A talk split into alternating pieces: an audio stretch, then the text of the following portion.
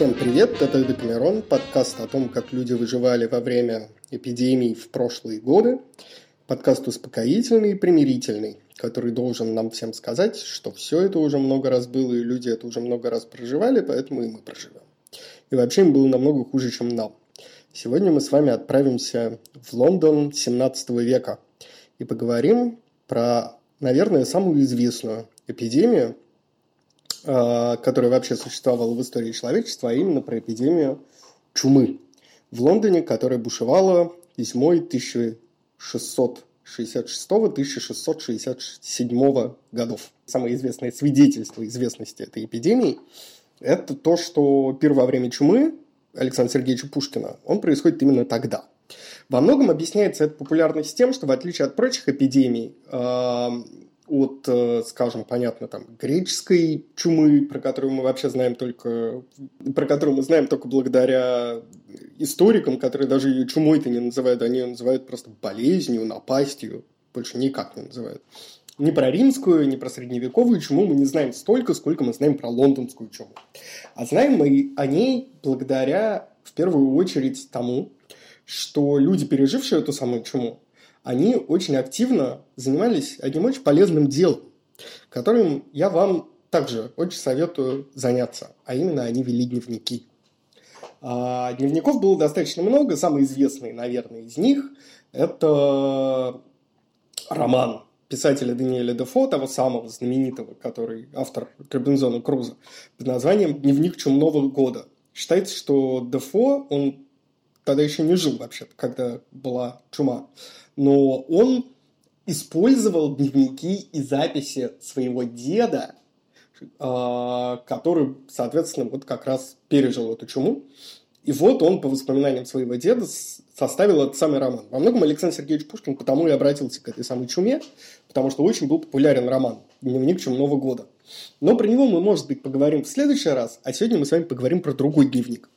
А именно про самый такой достоверный дневник современника, про дневник чиновника морского ведомства королевского а, Сэмюэля Пипса, который отличался феноменальным остроумием, феноменальной жизнерадостностью, и все это сильно граничило с цинизмом. И, конечно, в период эпидемии чумы все эти качества Сэмюэла Пипса в дневнике в его проявились в полный рост. Ну, вот вам предположим, такая коротенькая цитата. 3 сентября 1665 года. Чума только-только начинается.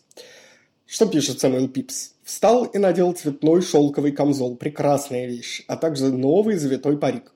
Купил его уже довольно давно, но не осмеливался надеть, ибо когда его покупал, в Вестминстере свирепствовала чума. Любопытно, какова будет мода на парики, когда чума кончится, ведь сейчас никто их не покупает из страха заразиться. Ходят слухи, будто для изготовления париков использовали волосы покойников, умерших от чумы. А, по-настоящему вот вам первый мостик в сегодняшний день. Огромное количество людей уже обращает внимание, что в связи с тем, что во время самоизоляции а, люди стримят очень активно, в том числе знаменитости стримят, дают концерты, записывают сторис, сидят дома, фоткают, как они едят, и фоткают, как они готовят, выкладывают видео, как они готовят.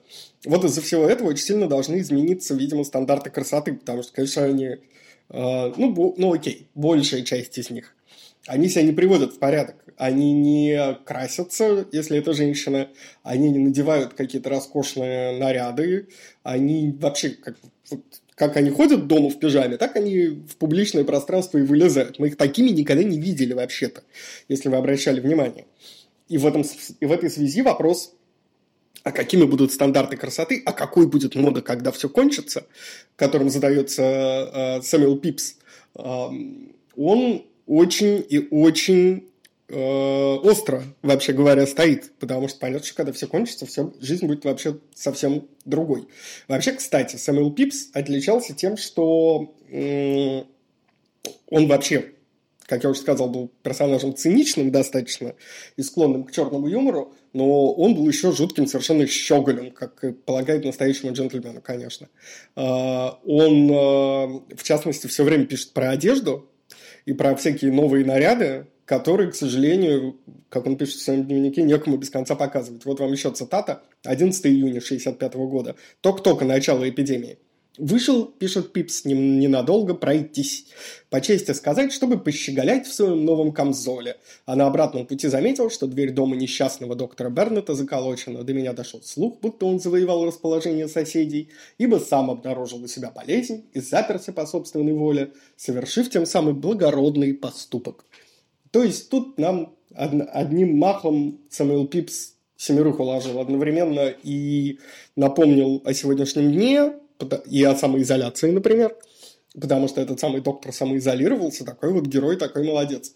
И, в общем, э, озвучил и проиллюстрировал э, фразу, которая, мне кажется, претендует на то, чтобы стать мемом, на помойку как на праздник, да, когда люди Э, ну, не знаю, я тебя много раз уже на этом ловил, вы, наверное, тоже. Э, люди очень красиво наряжаются, надевают что-нибудь правильное, очень долго выбирают, чтобы им такого надеть, чтобы взять пакетик с мусором, догулять до помойки, а потом сейчас зайти в магазин колбаски себе купить. Э, и вообще посмотреть, что там новенького происходит. И выход на улицу становится, вообще говоря, страшным, большим таким праздником, очень громким, прекрасным событием. Вообще говоря, Сэмюэл Пипс э, был знаменит не только как э, лорд Адмиралтейства, но и действительно как один из самых оригинальных умов своего времени. Поэтому этот дневник я вам, особенно в этот тяжелый час, настойчиво очень советую почитать и изучить. Во всяком случае, он вас очень многому, возможно, научит, очень много, очень много полезных знаний вы из него можете почерпнуть.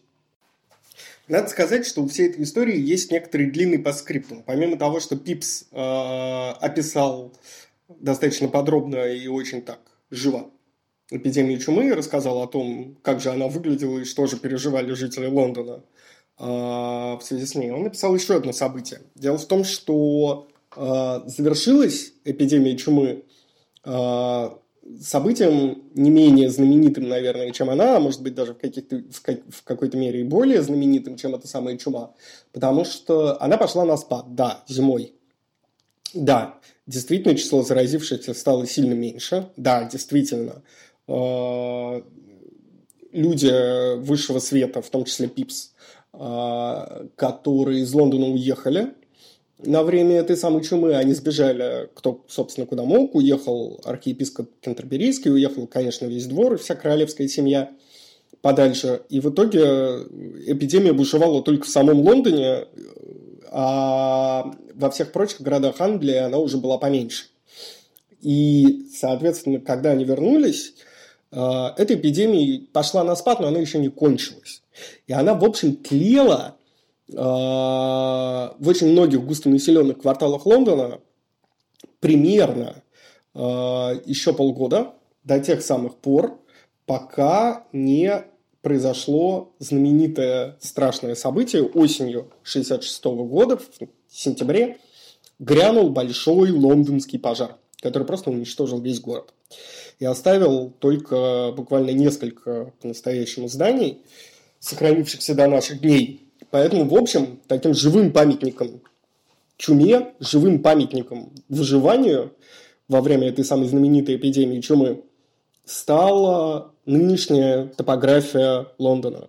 Нынешний Лондон был создан э, этим самым пожаром. Это, во-первых. Во-вторых, и в главных, это, этот пожар был просто мы с вами еще поговорим про Божий промысел, вообще про то, как церковь реагировала на всякие эпидемии, и помогала она или мешала все-таки выживать в их время. Но здесь это очень хочется назвать Божьим промыслом, потому что именно благодаря этому пожару а, последние очаги чумы были уничтожены, потому что пожар затронул в первую очередь нищие густонаселенные кварталы Лондона, в которых как раз еще больных чумой было очень много.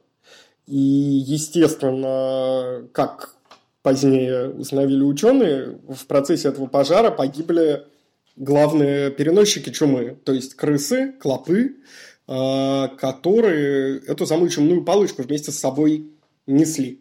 И именно благодаря пожару, именно благодаря этому жуткому стихийному бедствию чума кончилась. Хотя пожар унес тоже достаточно большое число жизней, естественно, едва ли не равное самой чуме, э, уничтожил гигантский город, но весь нынешний Лондон, он построен вот в результате этого обновления города после чумы, что тоже, в общем, и в дневниках, и в текстах вообще того времени всячески очень подробно описывается. Началась совсем другая эпоха, и эта эпидемия чумы, и этот пожар поставили жирную точку в одном времени, и, в общем, открыли дорогу для совершенно другого времени. Мы с вами еще об этом тоже поговорим, про то, как э, эпидемии обозначали концы всяких разных эпох. И поговорим, я думаю, еще и не раз.